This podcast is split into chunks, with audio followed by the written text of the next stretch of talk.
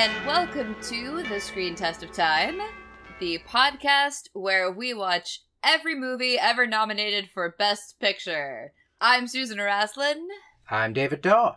and we are continuing the 1934 nominees this year to figure out, as we do in every year's nominees, if the Academy chose correctly. This week's movie was. What is it called? One Night of Love. God, I literally opened up the Wikipedia page because I watched it yesterday and I already forgot. One Night of Love. That is what it's called. God, this movie. For no discernible reason. Yeah. God, no. I hadn't even considered how little sense the title makes. It sort of feels like they they just like drew titles for romances out of a hat and then they're like, "Yeah, just just name it that. That's fine. That'll work." Yeah, it does feel like there was like a one night movie title draft. and One Night of Love definitely lost to It Happened One Night. In so many ways. Like literally, it lost to it because it happened one night wins. At a certain point, I was watching this movie and when Giulio Carminati is yelling at Grace Moore, which is most of the movie, my husband Sean just started yelling, "Stop ballin'! Stop ballin'!" Uh, like and it happened one night. It's God. Yeah, except like there's at least something Except that they were playing at that. Like they were putting that on and it happened one night. And in this, like he's actually just yelling at her. Yeah, yeah. Also, it made me realize that while 30% of the movies that were nominated in this year feature Claudette Colbert, there are not enough movies in this year with Claudette Colbert. Yeah, I don't think she could have saved this one, but she definitely could have at least tried. Let's get through the no- non-existent. Oh, she could she could not have saved it. But she could have made me watch it and not Yeah, let's. Well, we'll get into it about why Claudette Colbert could have made this movie better. Let's get through the non-existent plot so I can get to how much I hate this movie, which is all in the details. Uh, An aspiring opera singer moves to Italy and gets discovered by. Is he a composer or is he just like a guy that trains opera singers? I think he's just a vocal coach. He's just a vocal coach named Giulio Monteverdi. And then Monteverdi is a terrible, abusive asshole dick who does nothing to teach her goddamn anything, just puts her through worthless vocal exercises. And then, uh, obviously, of course, then she falls in love with him. And then the movie continually justifies what an asshole he is to her by having her be basically a literal child whenever they interact. and then, um, at the end, they finally get over their non-existent issues of misunderstandings that honestly would annoy me more if I was at all invested in their relationship and didn't want both of them to die long enough to get together at her first performance of Mad- Madame Butterfly at the Met. End of film. I hate this movie so much. I yeah, I mean, I I hate it too, but I'm I'm really excited to talk about it because I had a lot of I had a lot of thoughts with this movie. I hate this movie from minute one when they have lip sync of the opera singing and it's just slightly off. And also where I swear to God, Mary Barrett doesn't open her mouth, mouth wide enough for the high notes because she wants to look attractive. And that also infuriates me. She, she makes this tiny little O sound when she's hitting, uh, like O mouth when she's hitting a high C. And I'm like, you can't hit a high C when you're doing that. What's amazing to me is that Grace Moore was actually an opera singer, and it's like, did did the director not say like, yeah, sing the aria? Like, obviously we're gonna do ADR for this, but like, just sing it while we shoot. It seems like they recorded it first and then did that music video thing where they would like play it back and sh- they were lip syncing to it. I I think absolutely not because I you know it would have lined up. You could have rehearsed with it. Yeah, I guess. I it's infuriating. I like literally had to stop looking at the screen during musical numbers because I was losing my mind. And that's just minute one. Yeah, that's minute 1. Then we get to what passes for plot. There's this weird ass thing where her character is in this like become a famous opera singer contest for literally the first minute and a half of the film and then just fails for no reason.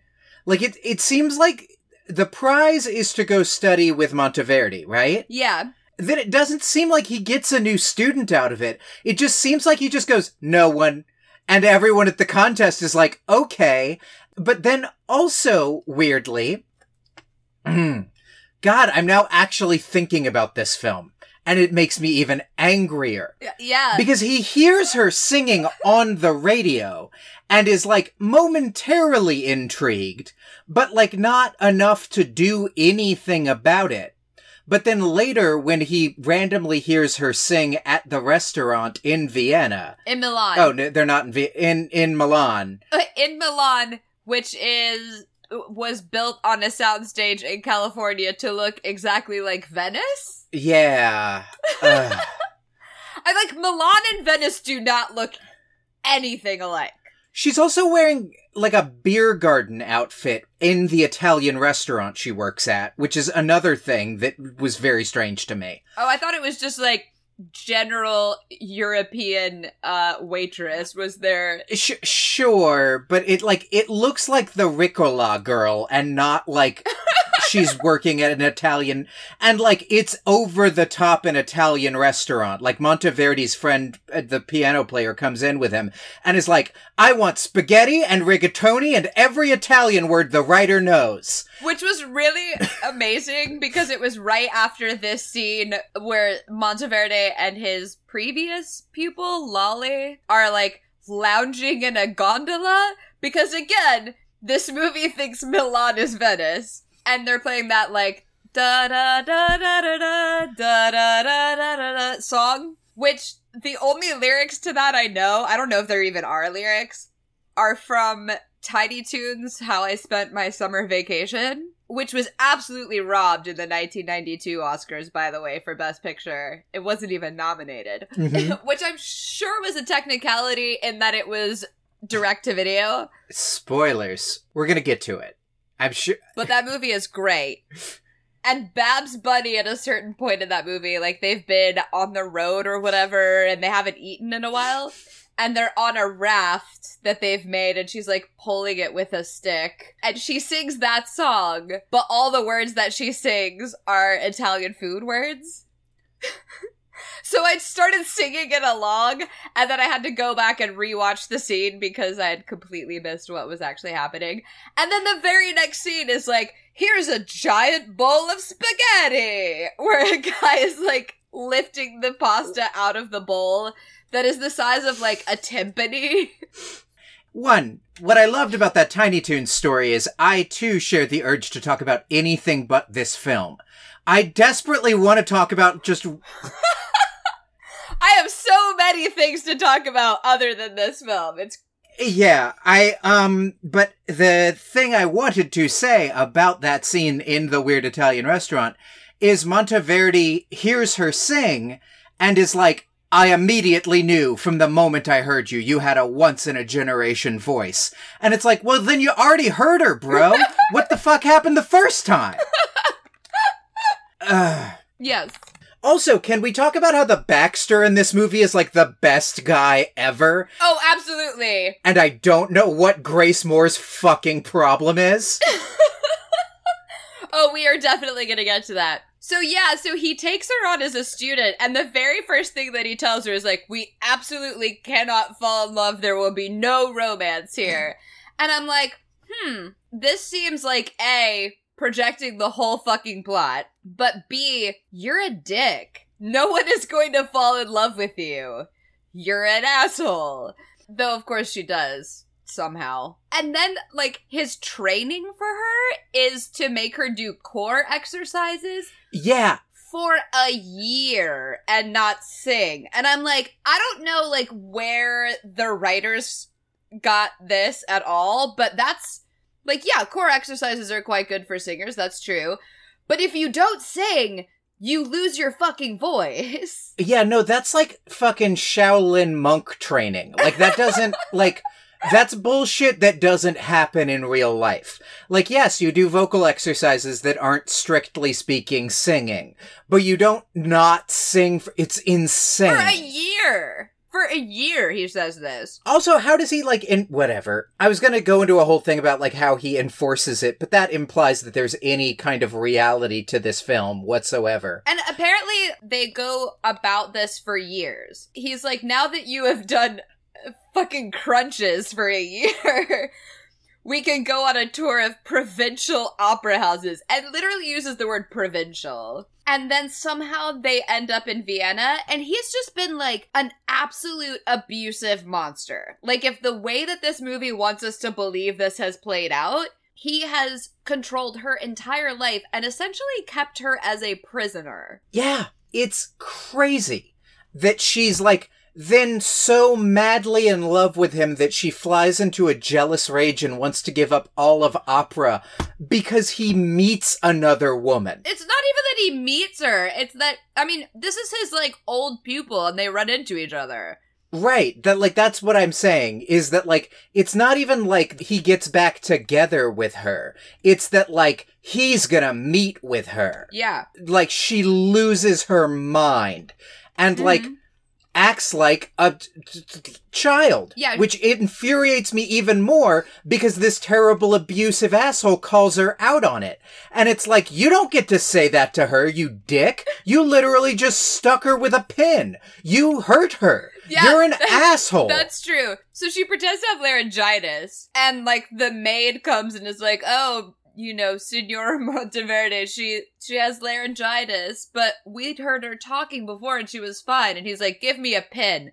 Because sometimes something to the effect of like sometimes you just have to show women yeah, that you know better than they do or something. So he stabs her with a pin so she screams. And obviously she doesn't have laryngitis.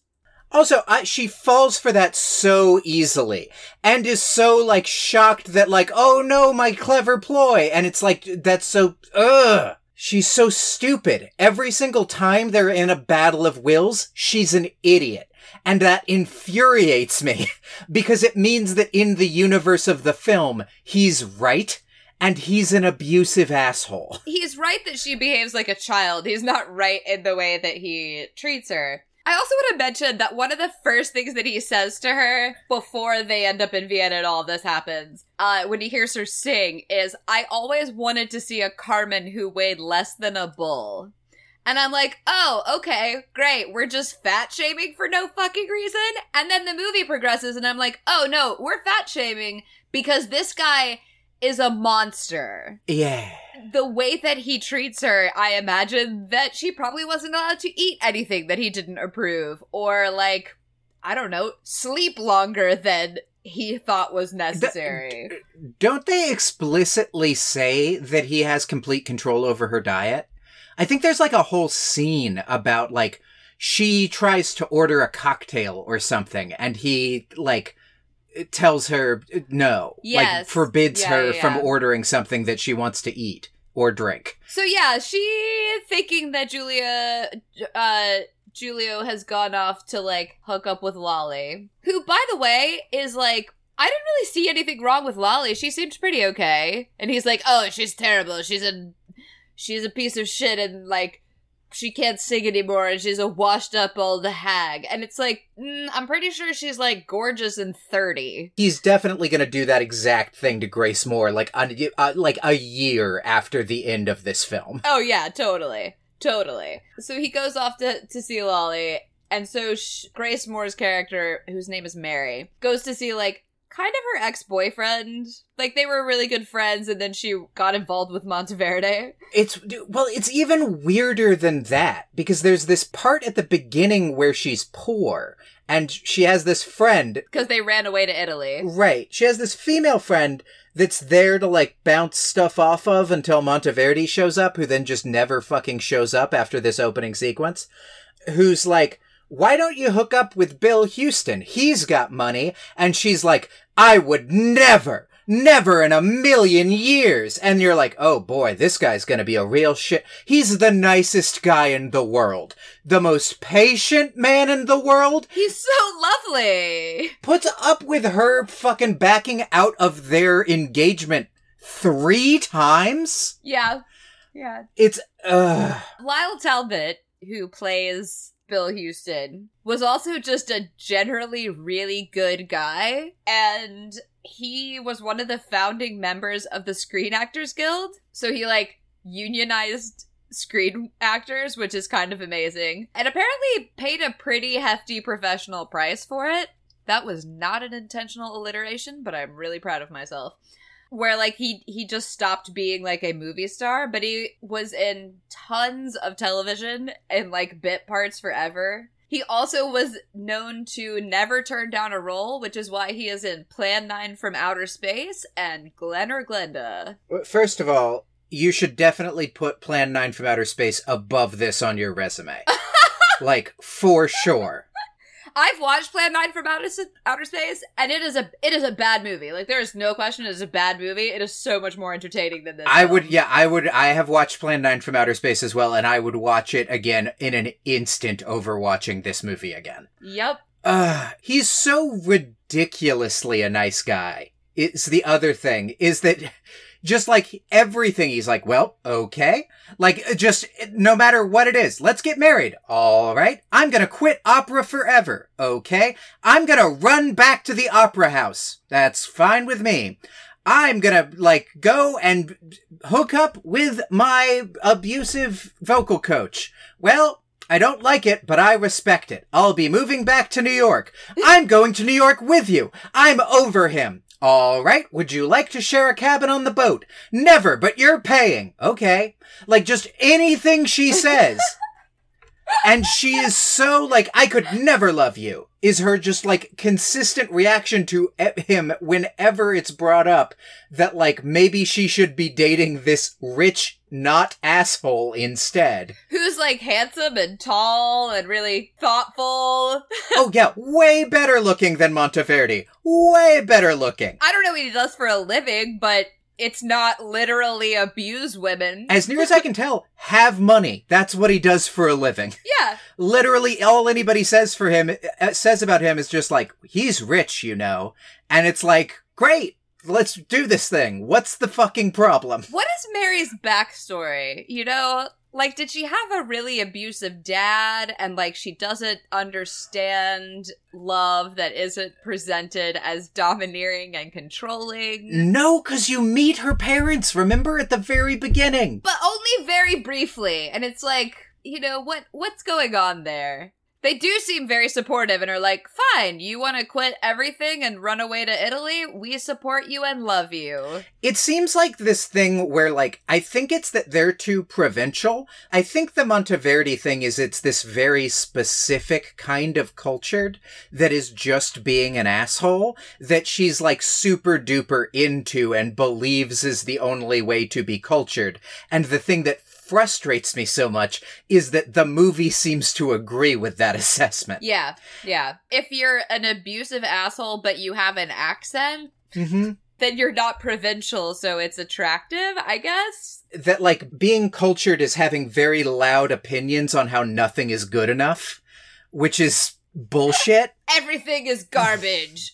Tullio Carminati's accent in this is really confusing to me because the guy is actually Italian, but he has this like melange of French, Viennese, Italian, like just over the top, absurd, nothing European accent. Yeah. I sorry, I just all the energy went out of me from how much I hate this movie. Yeah, no, his accent's terrible. The weird sequence at the beginning where she's in her apartment complex of uh, whole musicians and does an aria so good everyone gives her food and then they all sing another it's terrible. Everything in this movie is the recordings themselves, the actual like arias are fine. They're fine. Yeah, they're they're totally fine. She has a her timbre is clear. She hits the notes. They're fine. But I really want to get into her performance of Carmen that happens here. So Uh, oh yeah. after she tells Bill that she's gonna quit opera forever, they're gonna have so much fun. Monteverdi like somehow tracks her down and is like, "Oh, well, fine, no problem. We'll just put Lolly on stage in your place." And it's like it never occurred to her there might be an understudy. Yet another moment in like, this woman is an idiot child. Apparently she does need somebody following her around and telling her what to do every moment of every day.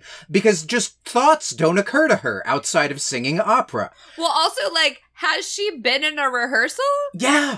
It's like, Like, has Mary been in a rehearsal? That like. Not has the understudy been in a rehearsal, but literally, like, have they rehearsed this? she seems to be under the impression they're just gonna cancel opera forever.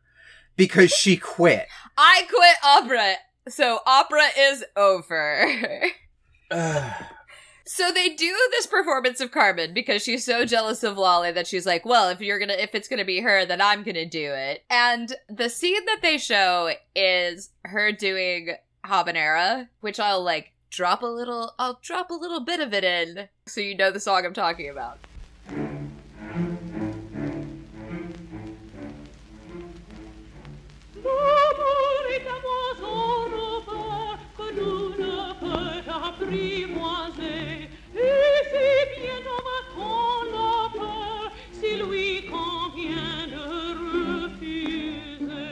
Now that that's done, Nailed it. not of me singing it. That was not me singing it. Just to be clear. Can it be? Um, no, it cannot be. Damn it. Okay.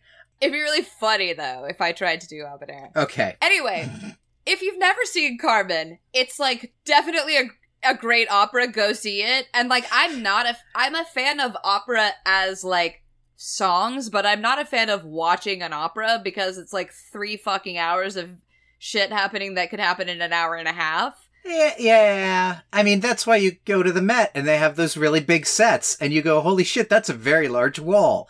And then you stare at the large wall for the 45 minute scene that could conceivably be 12. Yeah, absolutely. Or in the case of Lucia de where the entire first act is essentially people asking what time it is. Carmen is hmm. not like that. Carmen is great. It is short, it is tight, there's violence and sex, and it's just fucking rad. And Habanera, Carmen is like, the song is her saying basically that if you love her and she loves you back, then you should watch yourself. That's the rough translation. It's a sexy number and it's dangerous and it has to be performed that way. And I don't mean just vocally, I mean like it has to be acted that way or it's embarrassing. Grace Moore's performance of Habanera looks like if someone asked Betsy DeVos to act seductive. Yeah, I'm.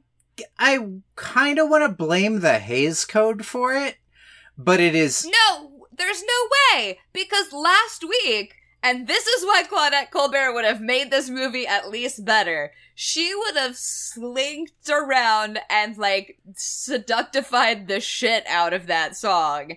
And they could have dubbed in somebody else singing it for her. it- to me, it's just like, well, then why even fucking do that number?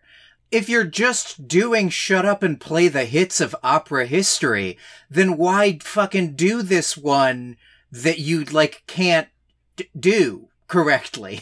like, that you can't stage correctly for film, but like, again, maybe that's just giving Grace Moore too much credit, and she just does a really bad job. There is no way that that's that that's Hays Code restrictions because we've seen plenty of vamps already. Right, but they're like, this is, we specifically said last week they're like ramping it up.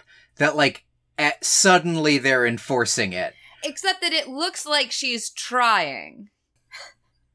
that's that's what I take issue with is it's not that it's not um it's not that it's buttoned up. It's that it's so awkward and so bad. And like it is like a 7-year-old's idea of what being seductive is. Except that this is a full grown woman performing it. It's also that was far after the point where whenever there was a musical number, I was like, ah, what are the costumes like? What's going on at the edge of the frame? Don't look at her mouth. Never look at her mouth, or you will lose your mind. Well, you missed literally the worst performance of Habanera that has ever been committed to film. It was definitely like, oh, nothing is happening.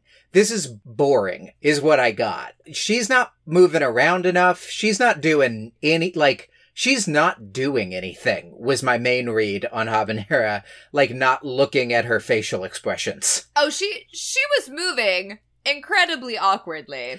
Did you watch Betsy DeVos's like Senate confirmation hearing? No, I effectively have just stopped watching any video news because all Trump administration officials uh, enrage me.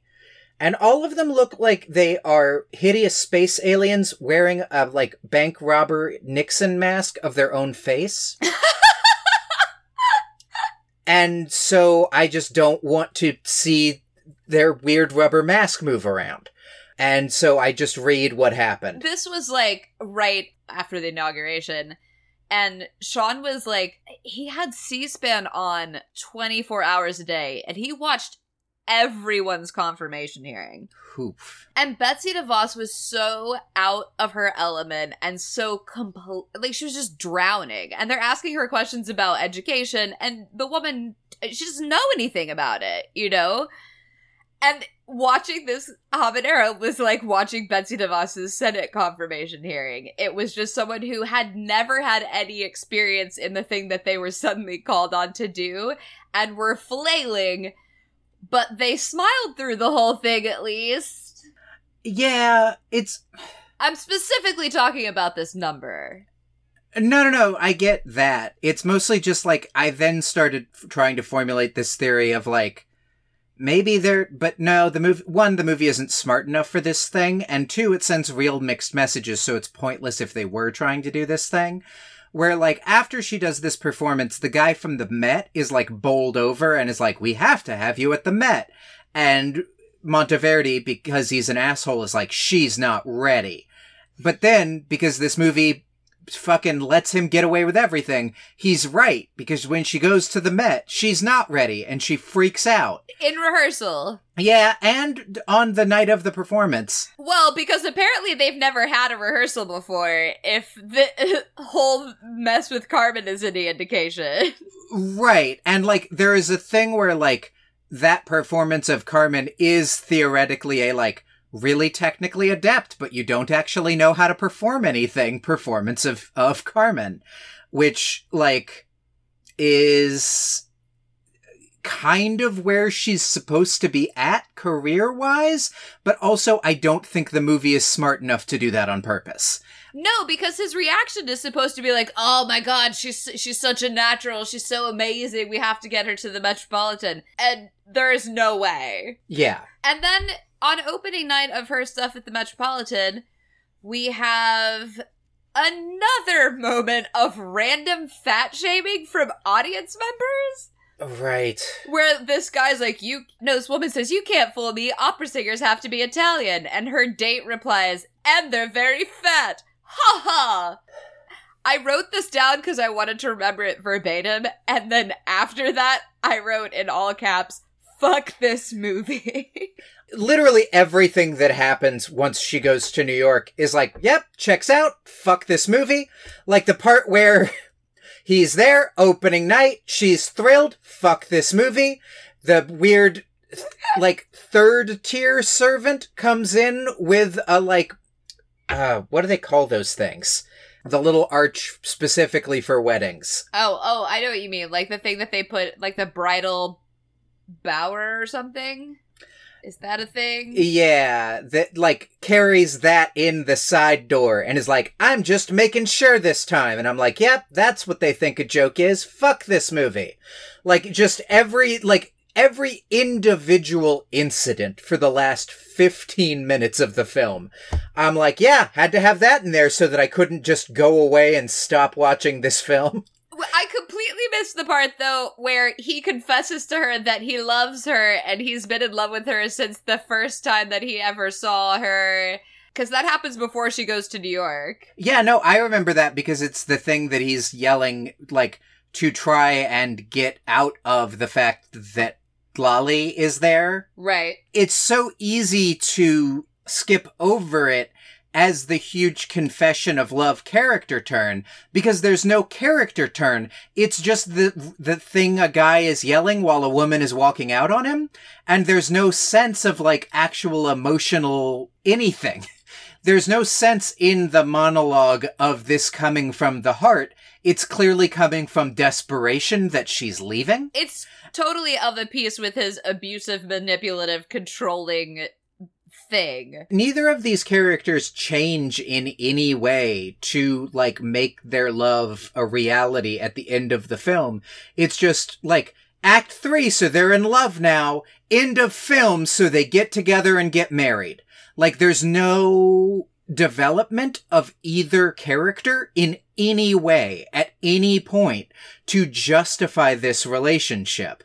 There, it's just like, there was that scene where he said they're not going to fall in love, so now they have to fall in love, and that's the whole rest of the movie. And good luck. Except they never have even a single moment of tenderness. No. And comparing this against It Happened One Night, where there is a lot of like back and forth where uh Clark Gable is like angry with her or yells at her or is like kind of mean to her, which I felt like was uncomfortable. But they did have moments of tenderness and they did have moments of connection and times where they were on equal footing or times where she had more status than he had. Yeah. And in this, it's just an asshole abusing a woman that he, I guess, thinks he can use to like further his reputation as a great vocal coach so he can then abuse more women. Uh, in It Happened One Night, there are turns. He, like, his feelings for her develop. They change over Yeah. time. He has different reactions to her at different points in the film. The biggest change in Monteverdi's character is that after the two of them are in love, he still tells her to fuck off and she's doing a terrible job and she needs to train harder, and then leaves the room and goes, I'm gonna cook her a nice dinner. That's how they're in love now. and it, it's fucking infur- God, I hate this movie. Yeah, it's really terrible, guys. It's really bad. It's really, really bad. Here's the thing. At least it's not, well, I mean, at least it's not terribly racist toward African Americans. Uh, Who is it racist toward? I mean, she she does do a performance of Madame Butterfly in like full yellow face at the end. Right, that's not great. which sadly is a thing that people still do like at the Met today. Uh, But there's also a, just we've been talking about this movie's understanding of Italy as uh, Europe? yeah. all parts of Europe interchangeably.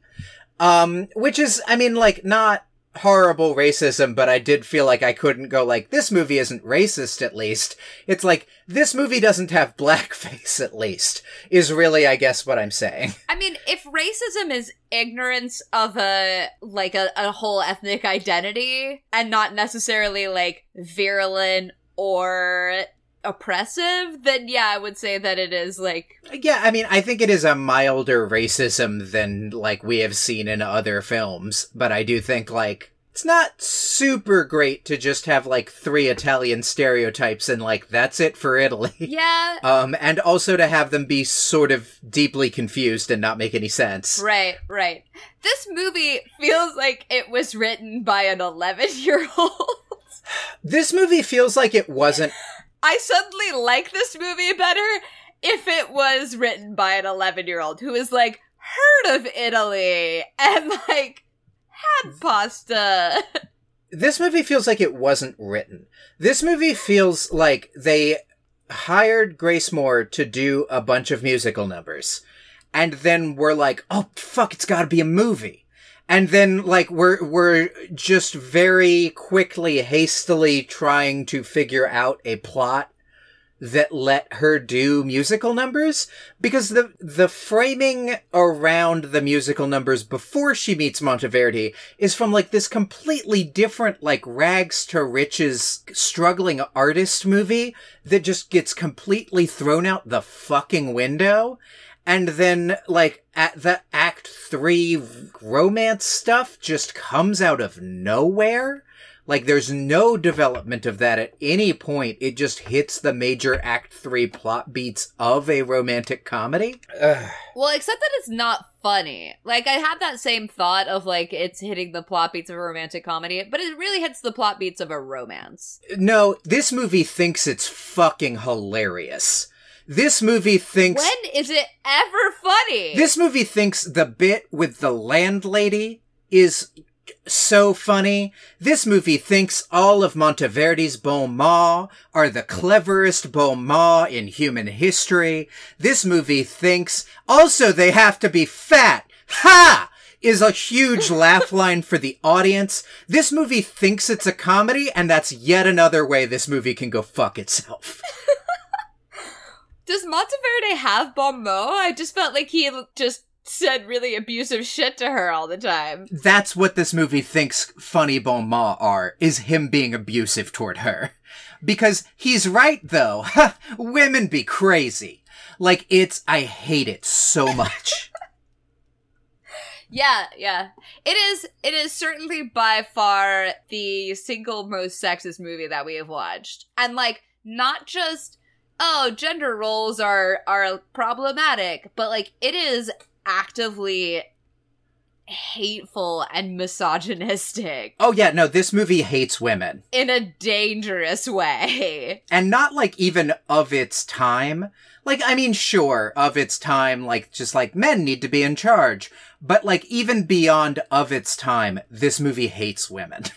This movie, like, thinks of women as obstacles to essentially all parts of human endeavor. And unlike the really misogynistic Ernst Lubitsch films, it doesn't even view women as being like mentally equal or even close adversaries. It's like women are all baby children and spare the rod and spoil the child. Women are objects that get uppity sometimes.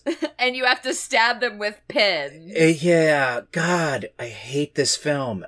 Should we rate this horrible film? Because I'm trying to figure out like how to not like. I'm It's a one. It's a one. There's no fucking way that anything of like, oh, well, but Grace Moore can carry a tune and has a pretty voice overcomes how abhorrent this film is. I guess my question is: Do I hate this movie more than I hate Here Comes the Navy? Oh, I absolutely do. Absolutely. Because even though Here Comes the Navy was like a reprehensible representation of the Navy and super authoritarian and was like, yeah, it's totally fine if people in positions of, power abuse that power. It wasn't literally just an hour and a half of watching some one person abuse one other person. That's fair. Yeah. And Jimmy Cagney is like, you know, there were a couple of things that he did that were funny in that movie. Blackface not included. Yeah, I don't recall any of them, but I'm sure that they're. Jimmy Cagney is more charming than Carminati. Anyone in this Yeah, movie. anyone in other this than, movie. Other than Lyle Talbot, Yeah, who like fair. good on him. He went on to have a long and if not illustrious, at least a long career. He worked a lot. He founded the the Screen Actors Guild, which is a good thing for for them. Yeah, I screw it. One. And Grace Moore died in a plane crash at 48. So, Yeah, I one. This is this is the new in old Arizona. This is our new touchstone for like, well, at least it's not this. yeah, and and I'm not going to bring In Old Arizona up from a 1 because all of the things wrong with it still stand. Mm-hmm. But if somebody asked me, you know that game when you're a kid that you play of like which would you rather do like slide down a razor blade into a pool of alcohol or like eat poop or whatever Yeah, would you rather? Yeah. Yeah. Yeah. If somebody did that to me with In Old Arizona and One Night of Love and was like, but you actually have to rewatch the one. I would absolutely pick In Old Arizona because at the very least, it's. I'm pretty sure it's shorter. It's shorter, and it, there's also a having watched it once. I feel like it's much more easily like MST3Kable. Like there's so much empty time in there to just riff on how terrible the movie is. And Oh like yeah, like like the 30 second shot of a clock ticking. yeah, there's just long stretches where like nothing happens and you can just kind of go like everyone's outfits suck. Whereas in this there's just c- constantly a new irritation. yeah, and I'm not an oyster, so like Yeah. I'm not an oyster, and therefore this episode is not a pearl. Yeah, wa- uh, watch this movie. No. No, absolutely. Under no circumstances watch this movie at all. Watch anything else Lyle Talbot was in. Yeah. I hope that his kids are still getting residuals. Maybe listen to Grace Moore. No, just what? Because she was she's racist. So just watch a um, just go watch a good production of Carmen. Somebody's probably doing a good production of Carmen near you.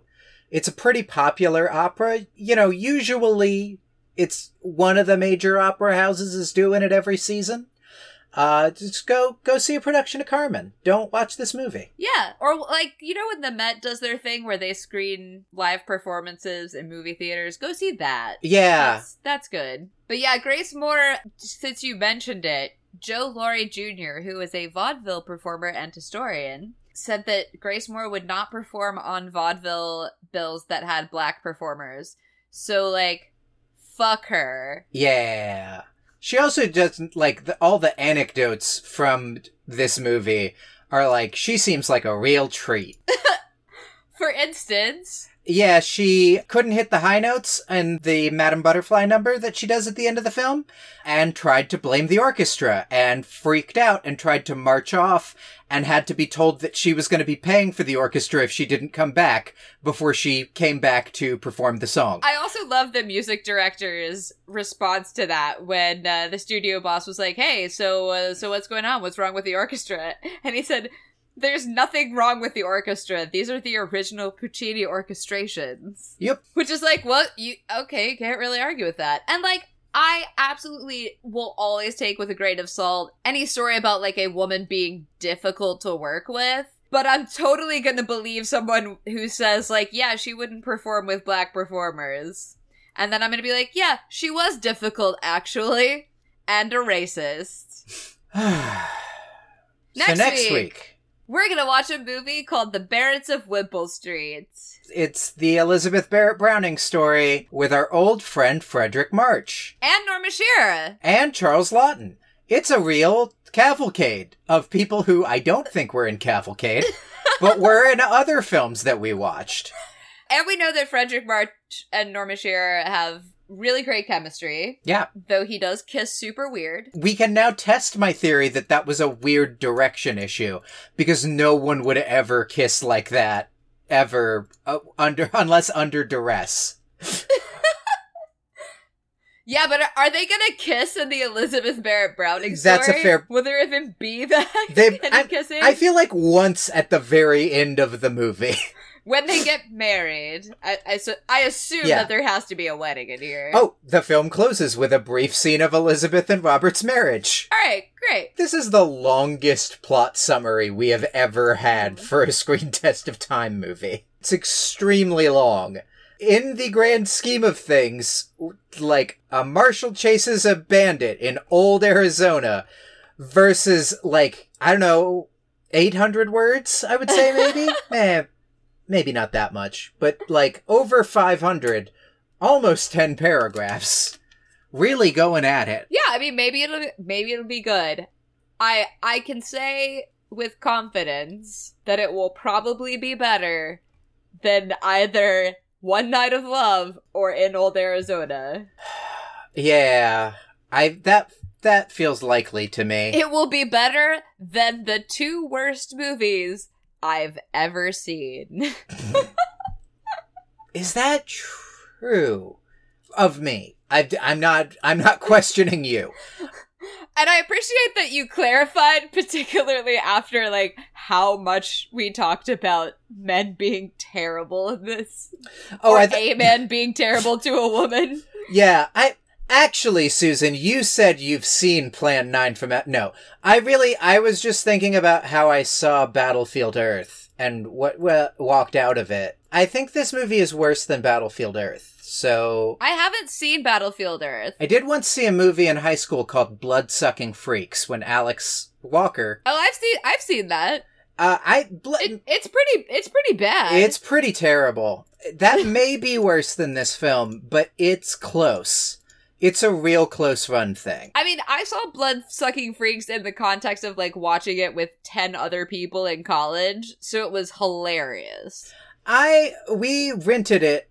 No, didn't rent it. Bought it at like a terrible video store when we were trying to watch terrible movies, and it was so terrible we buried it, and then it didn't. Des- it just washed up after the next rainstorm, and we were like, "That seems right. This seems like a a horrible curse that will follow us forever." Anyway, still probably slightly better than One Night of Love.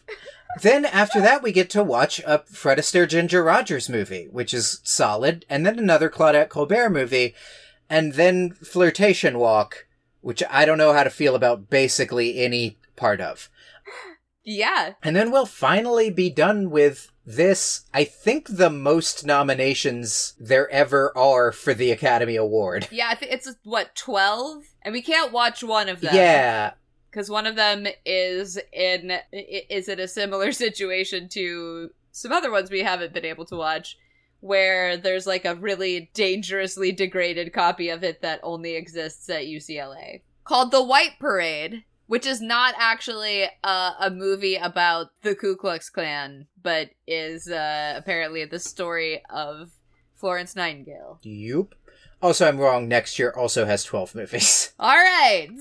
Woo! We're not getting through the 30s until like 2020. And then we then it starts going real fast is the crazy thing. Just gonna start zipping along. Yeah, we're going to start doing like basically a year a month. Sweet. Yeah. And maybe the movies will get better because they only nominated five instead of 12. I mean, yeah, I god, I one can only hope. The end of of the podcast. Oh god, Susan, I hate Uh, this movie. well, everyone, until next week, this movie does. You won't hear our catchphrase because this movie doesn't get it. No, here's the thing. This was a movie. Look that in the eye. Think about what you've done, entire medium of film. This was a movie. This was. Good good night everybody. Huh. Good night.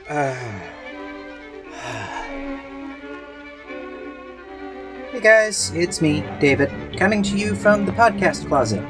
Uh, to say that we forgot to remind you to subscribe to us on iTunes, or, you know, your podcasting app of choice. Uh, not only does that mean you'll get fresh episodes of Screen Tested Time right as we release them, it'll also help out our metrics, which is still a weird thing to have to say. Uh, while you're there, if you could also like us, maybe even write up a quick positive review, that helps out with the mysterious black box process Apple uses to promote podcasts. Guys, I'm starting to think maybe the internet was a bad idea. Please like and subscribe.